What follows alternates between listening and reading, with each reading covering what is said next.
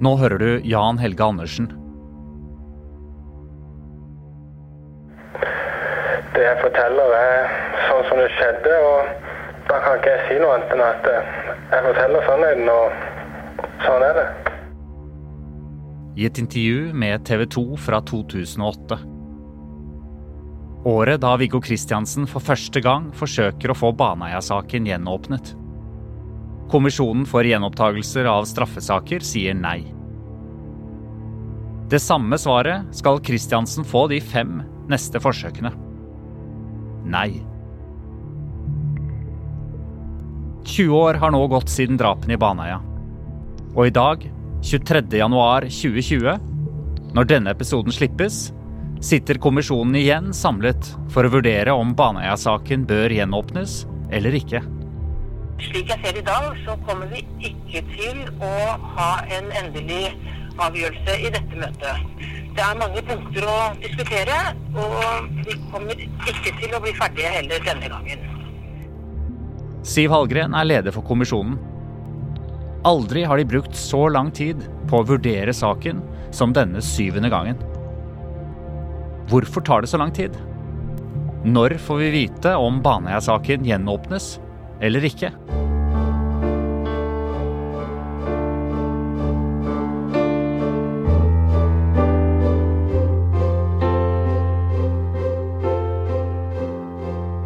For det ville være en, en justisskandale av helt sånn eh, avsindige dimensjoner, kanskje den største i norsk moderne rettshistorie, hvis mine, min frykt og mine antakelser er riktig, at Kristiansen er uskyldig.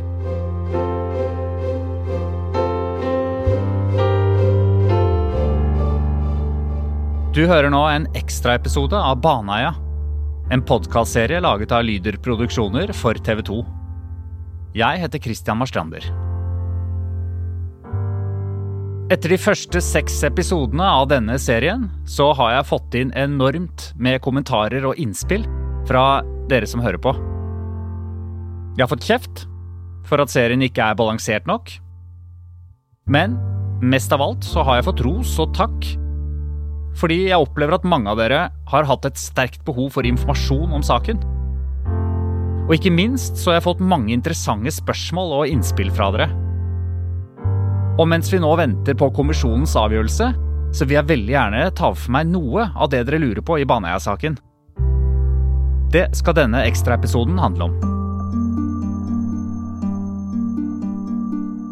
I seks episoder så har jeg prøvd å vise deg hva vi vet skjedde fredag 19. mai år 2000.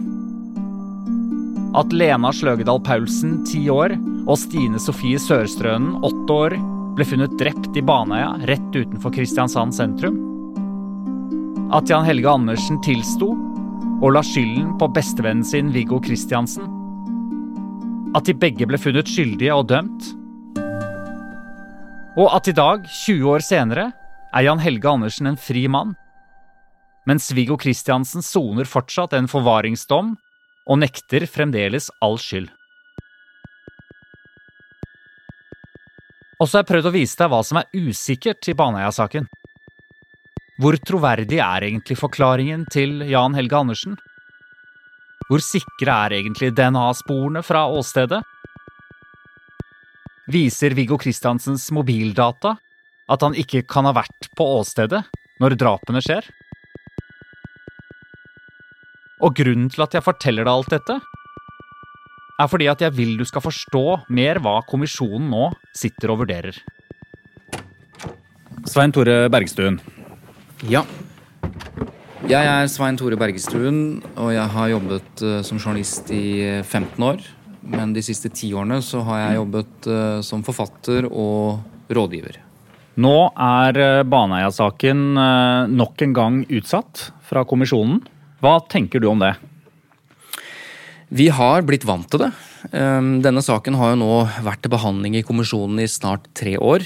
Eh, og vi har jo trodd mange ganger at den skulle behandles eller avgjøres. Og det kan man jo tolke på to forskjellige måter. Det ene er at eh, det er bra for, eh, hvis man tar utgangspunkt i Viggo Kristiansens sak og hans forsvarer, at de kan tenke at det er bra. Ehm, men like fullt kan være bra også for de som håper og tror på at saken endelig blir lagt død. For da kan man tenke at da gjør i hvert fall kommisjonen seg en grundig vurdering, og man behandler dette ordentlig. Så når først avgjørelsen nå kommer, så må det vel være slutt. Da er det vel ingen som kan tvile på om denne saken bør opp igjen. Så, hva tror, hva, hvilken av de retningene føler du på?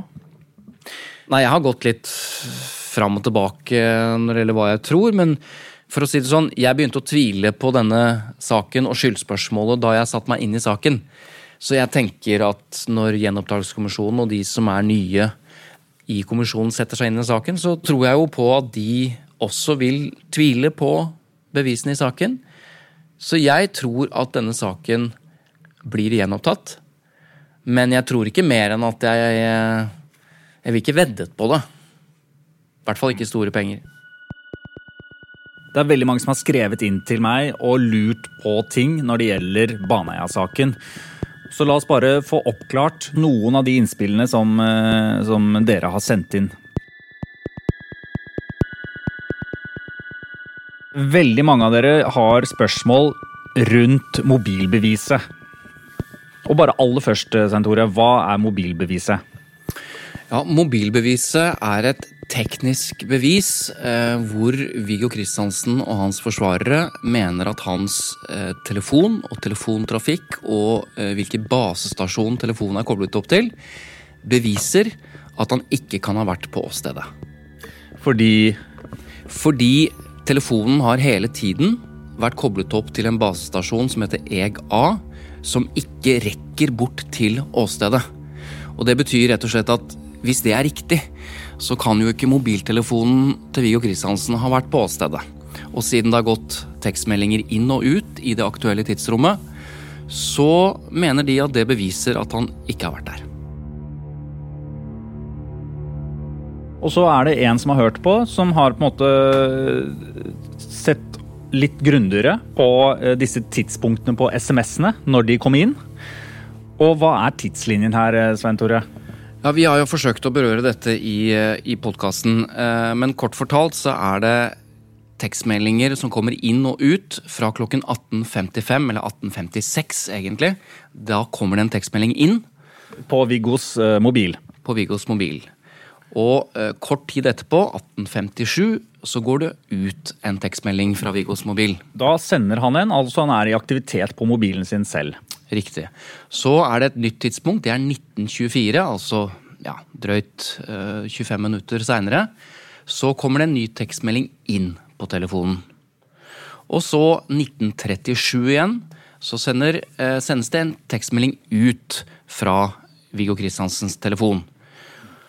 Så disse fire tekstmeldingene Eh, alle disse fire tekstmeldingene er da eh, registrert, og de er da koblet opp mot den basestasjonen som heter EG-A. Man har målt, to selskaper har målt. De klarer ikke å få dekning på åstedet når telefonen er mot basestasjonen EG-A. Men på spørsmål om de kan utelukke, eh, så vil de ikke det.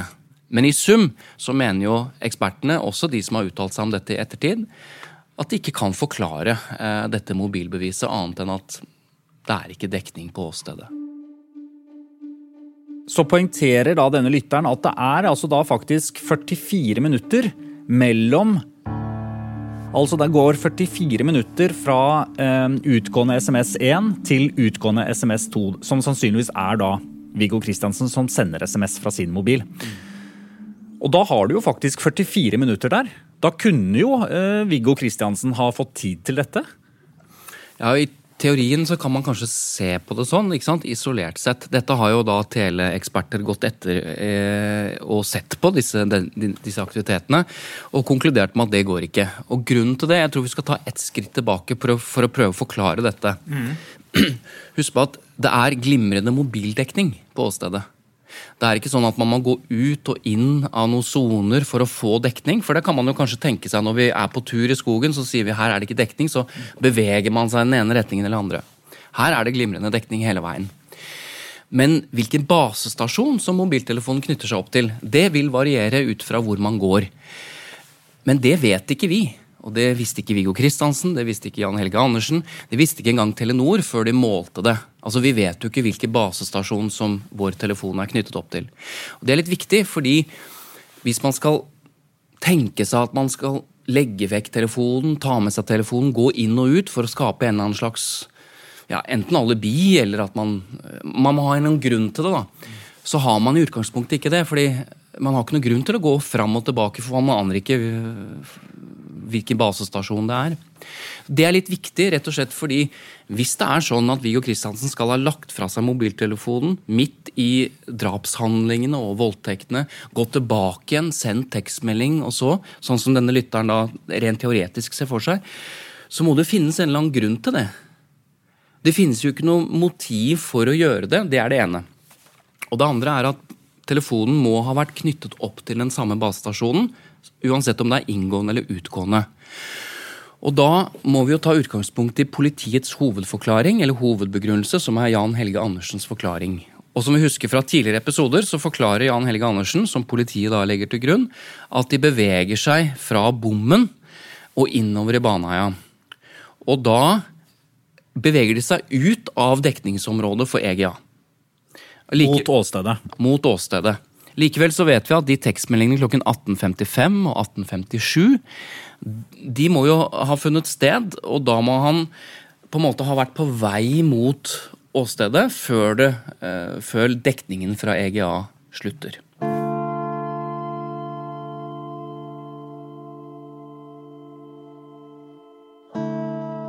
Det kan jo også være at første innkomne SMS kommer altså 1856. Og det er jo eh, 40 minutter eller tre kvarter etter at Jan Helge forklarer at de har forlatt bommen ja. og sykkelen. Okay. Så la oss si da, da har det gått eh, tre kvarter. Mm. Eh, og da må jo Viggo ha med seg denne mobilen. Mm. Eh, fordi han svarer jo ganske kjapt i etterkant eh, på denne SMS-en, tydeligvis. Så da har han med seg. Da har han tatt med seg mobilen inn, og de går innover mot åstedet. Og så legger han fra altså så legger han mobilen fra seg et sted. Eh, på 18, 1857. Mm. Da uh, må man anta at dette stedet, stedet har dekning på ja. EGA. Og så uh, drar de opp til åstedet, og da har strengt tatt Viggo 40 minutter han, frem til neste gang han selv har aktivitet. Og det er det, det jeg tenker lytteren mm. uh, her, her, poengterer. At, uh, at da, da, har han vel en mulighet, strengt tatt, uh, til å gjennomføre drapene og voldtektene. Nei. Fordi man tar utgangspunkt i Jan Helges forklaring når det passer med mobilutskriftene. Og så avviser man Jan Helges forklaring når det passer for å forklare mobiltrafikken. Hvordan da? Jo, fordi at Husk på at dekningsområdet for EG A det forsvinner ganske raskt etter bommen. Mm. Opp mot Baneheia. Ja. Så Jan Helge sa at det gikk derfra sånn, la oss si kvart over seks. da, og Det er derfor jeg sier tre kvarter før den første tekstmeldingen kom. Så bare det i seg selv tyder jo på at den forklaringen er feil. Fordi at eh, Hvis de går fra bommen og surrer rundt og bruker 20 minutter, tre kvarter, så er de eh, mot åstedet, så er det ikke dekning. Så er det ikke dekning på, de, på 57 eller 55 heller. Det er bare at retten har tenkt at jo, men det kan hende de har surra voldsomt i starten, så det kan hende det er dekning. Skjønner du? Så de, selv de to første meldingene egentlig, er egentlig ikke eh, i tråd med Jan Helges forklaring, men de har prøvd å hente det inn igjen at de var på vei. Så når du bygger på den misforståelsen, nærmest, for å si ja, men han kan jo da ha lagt fra seg telefonen tett opp til åstedet. Nei, for tett opp til åstedet så er det heller ikke dekning. Vi må helt tilbake igjen til bommen omtrent, før du finner den dekningen, da. Så dette med mobiltelefonen, det som er spesielt, syns jeg, da, er at det har en veldig enkel forklaring. Ikke sant? For meg har det en veldig enkel forklaring. Mobiltelefonen har vært i dekningsområdet og Viggo har vært i dekningsområdet, altså ikke på åstedet. Og det støttes på en måte av alle mobildata, det støttes av Viggos forklaring.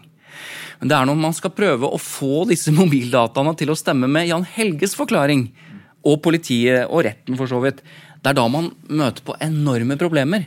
Så her ser man veldig mange mennesker som prøver og prøver og prøver. Ja, men det kan jo være mulig, det kan jo være mulig. Så sier jeg vi skal ikke ta den enkleste forklaringen, da. Han har ikke vært der. Det vil man ikke høre på. Man vil prøve å forklare dette, og som sagt, de som har ettergått mobilbevis i etterkant, altså ingeniører i Telenor osv., alle de sier at nei, det er svært lite sannsynlig, eller ikke sant, det er det språket de bruker. Det er ingen som har klart å forklare på en sannsynlig måte at dette har funnet sted. Og det er jo grunnen til at forsvarerne til Viggo Kristiansen holder ved dette, og har holdt ved dette i så mange år, fordi de har aldri møtt en, det de kaller en plausibel forklaring på mobilbevis.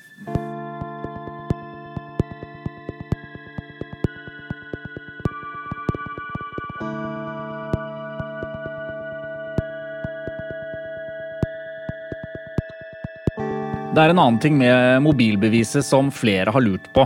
Eh, og en lytter eh, skriver dere legger det frem som om mobiltelefonens posisjon er lik Viggo Kristiansens sin posisjon.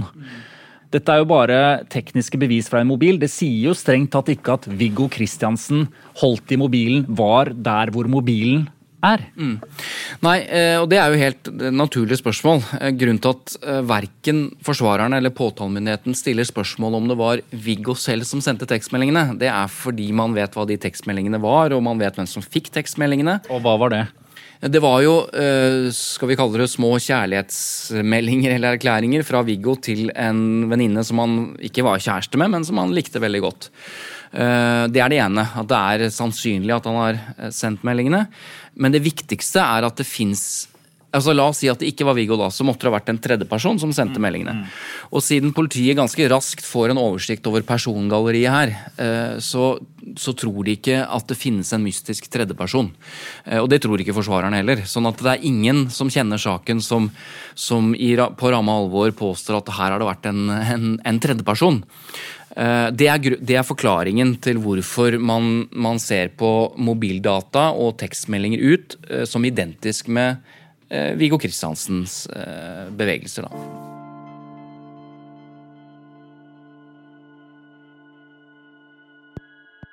Og så er det da en annen lytter som lurer på har denne jenta øh, blitt avhørt i, øh, i retten. Altså denne jenta som mottok og sendte SMS-er med Viggo. Nei, hun ble avhørt av politiet, men var vitnet ikke i rettssaken. Hei sann, du har nå kommet til Viggos mobilsvar, og jeg kan dessverre ikke ta telefonen akkurat nå. Men hvis du vil, så kan du legge igjen navn og telefonnummer, så skal jeg ringe deg tilbake så fort jeg får tid. Baneheia-saken handler mye om Viggo Kristiansens mobil. Men flere av dere har spurt etter Jan Helge Andersens mobil. Hva vet vi om den? Og det er et veldig interessant spørsmål. For vi vet jo at Jan Helge Andersen var på åstedet. Og da er det jo vesentlig å sjekke Andersens mobil. For viser Teledata at den også var koblet til basestasjon EG-A, så vil jo mobilbeviset, som mange mener gir Viggo Kristiansen alibi, falle helt bort.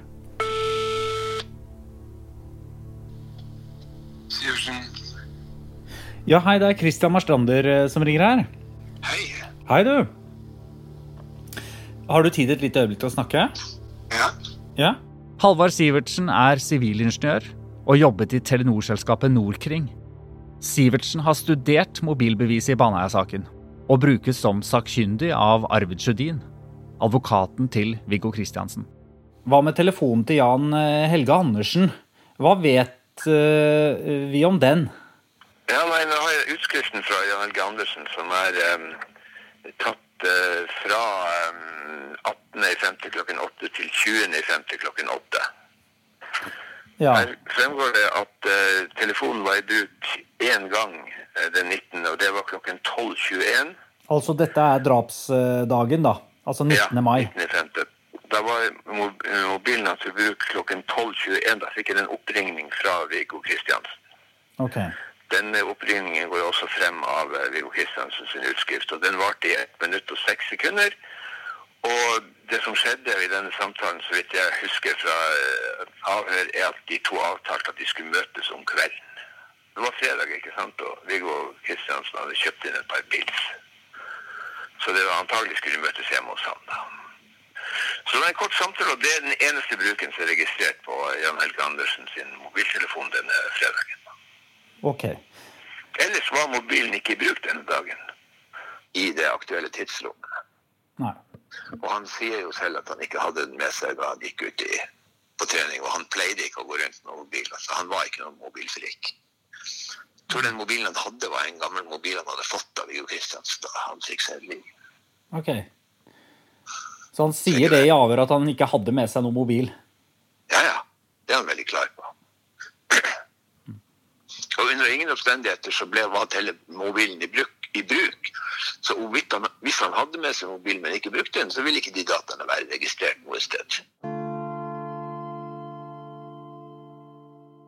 En annen ting som eh, mange av dere som har hørt denne podkastserien om Baneheia-saken, lurer på, er alibiet til Viggo Kristiansen. Eh, og eh, en av dere skriver Viggo Kristiansen skal ha sittet barnevakt denne kvelden. Dette må jo være et skuddsikkert alibi. Hva vet vi her? Ja, har jo, Vi har nok vært litt uh, uklare på det. Uh, kanskje vi har tatt det som en selvfølgelighet. Altså, Det er noe med tidslinjen her. Ja. Under selve gjerningene så påsto Jan Helge at de to var der på åstedet. Viggo sier at han var i bua. Og så har eh, moren og faren gitt han et slags alibi for det, uten at det er, virker helt vanntett, men de mener at de hørte han, og osv. Når vi snakker om barnevaktepisoden, så skjer jo det etterpå. Altså, Senere på kvelden? Senere på kvelden, fordi foreldrene eh, gikk jo ut. Eh, og, og, det var avtalt at Viggo skulle, skulle, passe nevøen sin. Men det skjer altså senere på kvelden. Og det er det flere som har bekreftet. Problemet eh, for Viggo Kristiansen er bare at det er ikke noe alibi for drapstidspunktet. fordi dette skjedde senere på kvelden.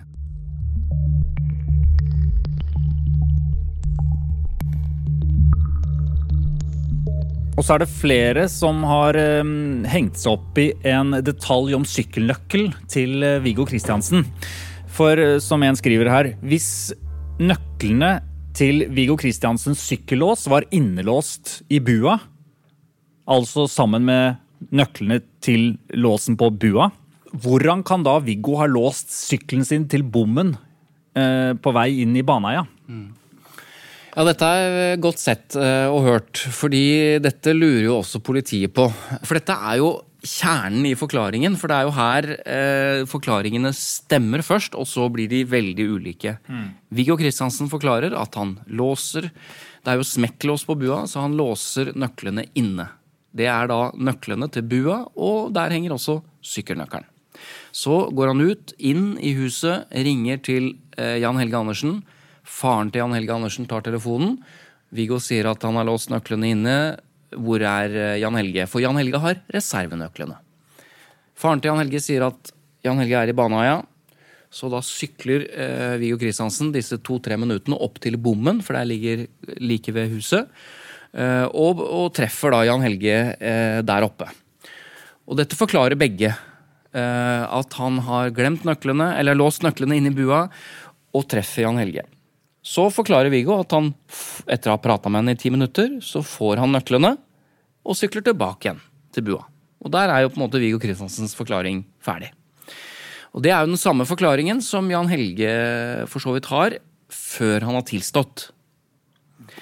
Etter at han har tilstått dette og har gjort det med Viggo, da forklarer Jan Helge Andersen at Viggo Kristiansen kommer opp til bommen, og at de da går innover etter at Viggo har låst sykkelen til gommen. Ja. Og da kommer spørsmålet til lytteren. Ja. Hvis nøklene ligger i bua, så kan han jo ikke låse sykkelen hvis han ikke da har en reservenøkkel. Mm. Så spørsmålet igjen finnes det en reservenøkkel. Til sykkelen. Til sykkelen. Ja. Ifølge Viggo Kristiansen finnes det ikke, og Jan Helge Andersen prøver heller ikke å forklare det med en reservenøkkel. Nei. Så hva kan da ha skjedd? Så blir Konfrontert med dette så blir Jan Helge Andersen litt usikker på om han låste sykkelen nå til bommen, eller om han bare låste sykkelen. Men fortsatt ingen forklaring på at han har nøkkel å låse sykkelen med. Så da forklarer han dem at ja, da må det være ljug. Altså, da, da, er det, da, er det, ikke sikkert at Viggo Kristiansen låste nøklene inne i bua. da. Så da hadde han vel de nøklene med seg hele veien. Mm. Så det er Jan Helges forklaring på det. Mens Viggo da jo har forklart at det var jo nettopp derfor han var der. Fordi han hadde låst nøklene inne.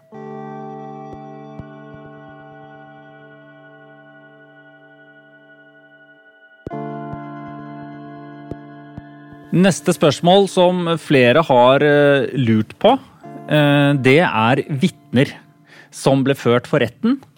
Og det er spesielt her vitner som har sett Jan Helge Andersen og da eventuelt Viggo Kristiansen i Baneheia. Um, så da, da, er det en som lurer på her Er det ført vitner for retten som hevder å ha sett jentene sammen med to menn? Nei, det er det ikke. Det politiet baserer seg på, er Jan Helges forklaring. Mm. Og så må man jo se støttes denne forklaringen av andre. Um, og det gjør den for så vidt ikke. Altså Det er ingen vitner som har sett det som Jan Helge forklarer. Altså at de to har gått fra bommen opp til stampene, observert jentene, lokket de og gjort disse forferdelige ugjerningene. Det er det ingen vitner som kan bekrefte. Altså Det er ingen vitner som har sett Jan Helge og Viggo sammen, eller Jan Helge og Viggo sammen med de to jentene. Men det beviser jo selvfølgelig ingenting om hva som faktisk skjedde i Baneheia. Nei, Fravær av vitner er jo ikke en bekreftelse på noe som helst. Det er bare Saken blir sterkere eller svakere. Men det er klart, forsvarerne vil jo selvfølgelig være veldig opptatt av det. Hvordan kan det ha seg at uh, i et så populært turområde uh, på en sånn dag, hvorfor har ingen sett uh, disse to gutta på vei til åstedet?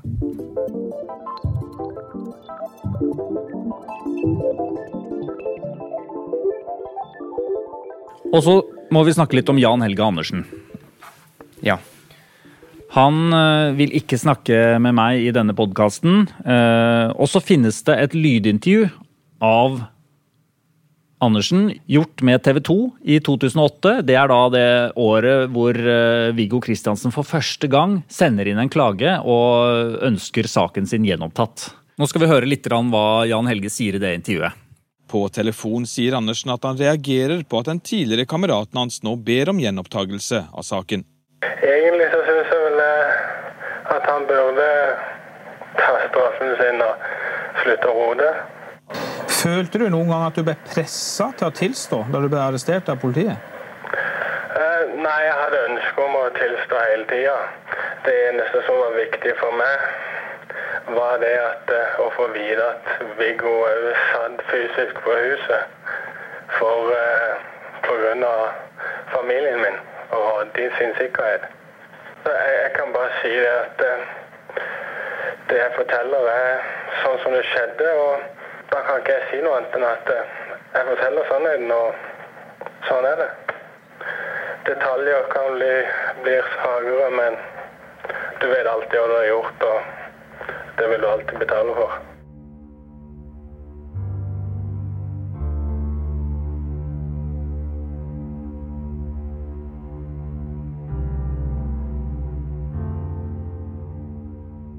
Sånn som jeg har forstått saken hittil, så er det jo sånn at hvis Viggo Kristiansen er uskyldig, så peker alt i retning av at Jan Helge Andersen drepte og voldtok de to jentene i Baneheia helt alene. Viggo Kristiansen eh, selv og hans forsvarere eh, mener jo at det bare er én mulighet her, og det er at Jan Helge gjorde dette alene. Og da er det sånn at når jeg snakker med kilder i politiet, og også journalister som satt i rettssalen, så forteller de meg at det virker helt umulig at Jan Helge Andersen kan ha gjort dette alene. Mm. De snakker bl.a. om at han ikke er mentalt nok til stede til å gjøre noe sånt. Mm. Og Svein Tore Bergstuen, du har jo fått uh, en del kritikk etter denne podkastserien. Uh, fordi du har ikke møtt Jan Helge Andersen. Nei. Du har, og du har heller ikke sittet i rettssalen. Nei. Så hvordan kan du være så veldig sikker på at Jan Helge Andersen kan ha gjort dette her helt alene? Ja, nå bruker du ord som eh, jeg har fått kritikk for, og som jeg prøver hele tiden å, å, å gjøre noe med. For det, det, du vet jo det, Kristian, at jeg har aldri sagt at jeg er 100% sikker i denne saken her. Men så har jeg sluttet å, å bemerke det, fordi at alt jeg sier, drar jo i den retningen. Men la meg bare si det en gang til. Jeg vet ikke helt sikkert noe som helst. Men veldig mye, for meg, da, tyder på at Viggo Kristiansen ikke har gjort det, og at Jan Helge da må ha gjort det alene. Så er det helt riktig. Jeg har ikke vært i retten. Jeg satt i Oslo og intervjuet alle som var i retten den gangen, men jeg har aldri vært der. Og da kan man kanskje si, og dette nevnte Thomas Sommerseth i en av episodene Thomas Sommerseth, journalist i P4. Dette sa han i forrige episode.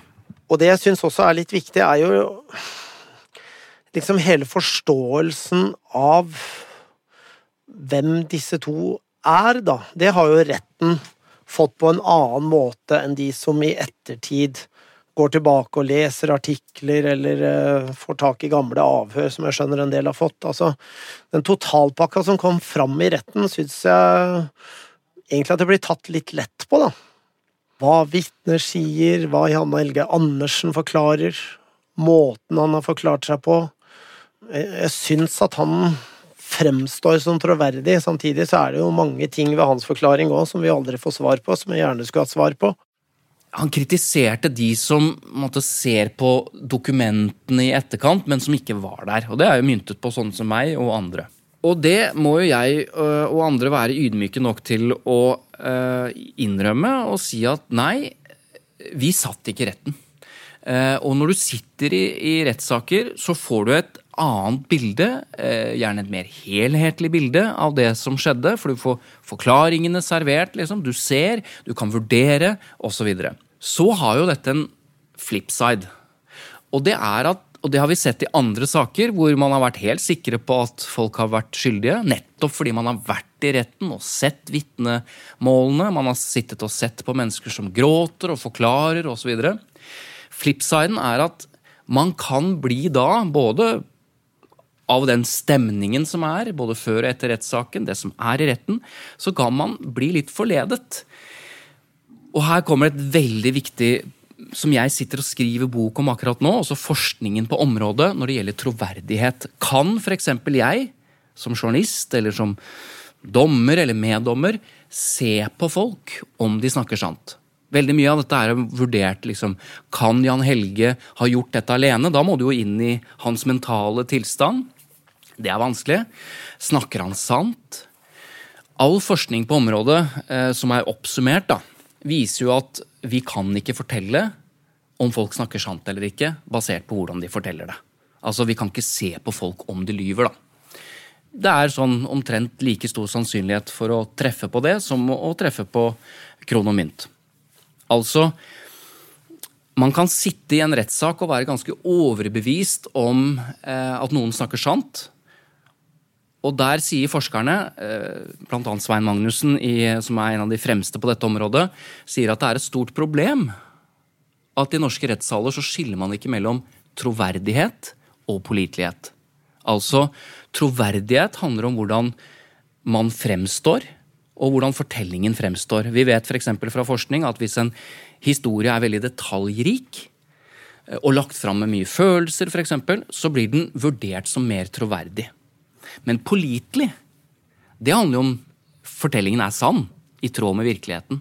Og når man blander disse to tingene, så eh, oppstår et problem. ikke sant? For det, da vil jo det mest troverdige anses som mer pålitelig, mens det som fremstilles eller forklares som lite troverdig. da, ta Det andre, ikke sant? Det sitter en fyr som Det høres jo helt vilt ut, det han sier. Og han, vi, ja, Kanskje han har løyet mye før, og kanskje han tilhører en type gruppe mennesker som har lett for å lyve. Jeg mener, Hvis man ser rusmisbrukere som forklarer seg om sitt eget forbruk, så er det ikke så troverdig. Men det kan jo hende det er sant. Så her, eh, og tilbake igjen til hovedspørsmålet. Nei, jeg har ikke vurdert vitnene, har ikke sittet i retten. Men eh, oppklaringer av f.eks.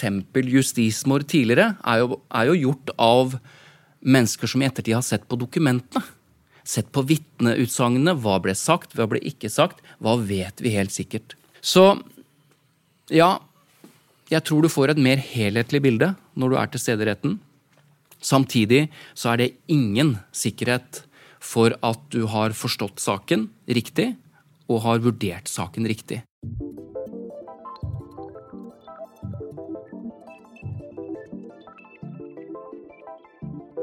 Da er det egentlig bare å vente til kommisjonen kommer med sin vurdering. Og med en gang eh, de gjør det, de har besluttet om Baneheia-saken bør gjenåpnes eller ikke, så uh, kommer uh, siste episode i denne podkastserien eh, ut. Og da er eh, det store spørsmålet hva nå? Rett etter at konklusjonen kommer, så kommer jeg til å ringe rundt til alle påtalemyndighetene, politiet, pårørende, forsvarerne. Alle som har sagt at de ikke vil kommentere eller bli med i denne podkasten før kommisjonen har kommet med sin vurdering. Så planen er jo at uh, flest mulig skal bli med i den aller siste episoden av denne serien, som altså kommer etter at kommisjonen har gjort sin vurdering. Og hva sier kommisjonens leder om når det skjer? Og det kan jo Siv Hallgren selv uh, svare på, leder av uh, Kommisjonen for gjenopptagelser av straffesaker. Det er Hallgren. God dag. Dette er jo syvende gang dere nå vurderer Baneheia-saken. Og det, dere har aldri brukt så lang tid som denne syvende gangen. Hva er grunnen til det? Det er en omfattende sak. Det er et omfattende materiale som kommisjonen har uh, satt seg inn i. Uh, og det er omfattende diskusjoner, rett og slett. Siden forrige vurdering, altså den sjette gangen, så, uh, så vidt jeg ser nå, så har alle kommisjonens medlemmer blitt byttet ut. Så i dag så er det ingen som sitter i kommisjonen som har vurdert Baneheia-saken tidligere. En av de seks gangene tidligere. Stemmer det? Nei, det. Hva har, hva har, det å si for arbeidet deres? Det har jo betydning i den forstand at eh, da må vi som er helt nye i denne saken også, uh, sette oss godt og grundig inn i, i det som uh, saken angår. Så det er klart at uh, dette er jo en kommisjon som som um, Altså ja, Så enkelt er det jo egentlig at vi må sette oss inn i alt dette på nytt med et omfattende materiale. Og hvordan går det? det er mye arbeid, det kan jeg fortelle. Når kommer dere med en, en konklusjon i Baneheia-saken om den bør gjenåpnes eller ikke, Siv Hallgren? Det vet jeg ikke, men vi, jeg håper at altså, vi har nye møter i mars og mai og juni. Eh, og vil også kunne ta noen ekstraordinære møter også for dette. Eh, det blir mye med, med Nav-sakene også fremover, så jeg er litt usikker på når vi kan eh, bli ferdig med det hele. Det kommer i løpet av det året her. Det gjør det. Men jeg tør ikke å si helt sikkert når.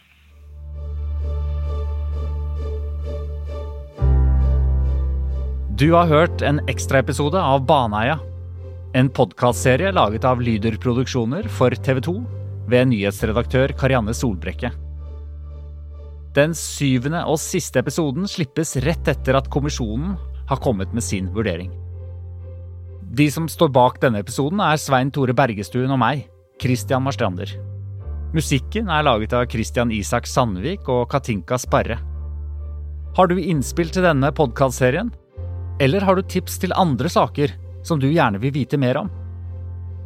Så når du meg på christian.krøllalfalyderproduksjoner.no. krøllalfa lyderproduksjoner.no.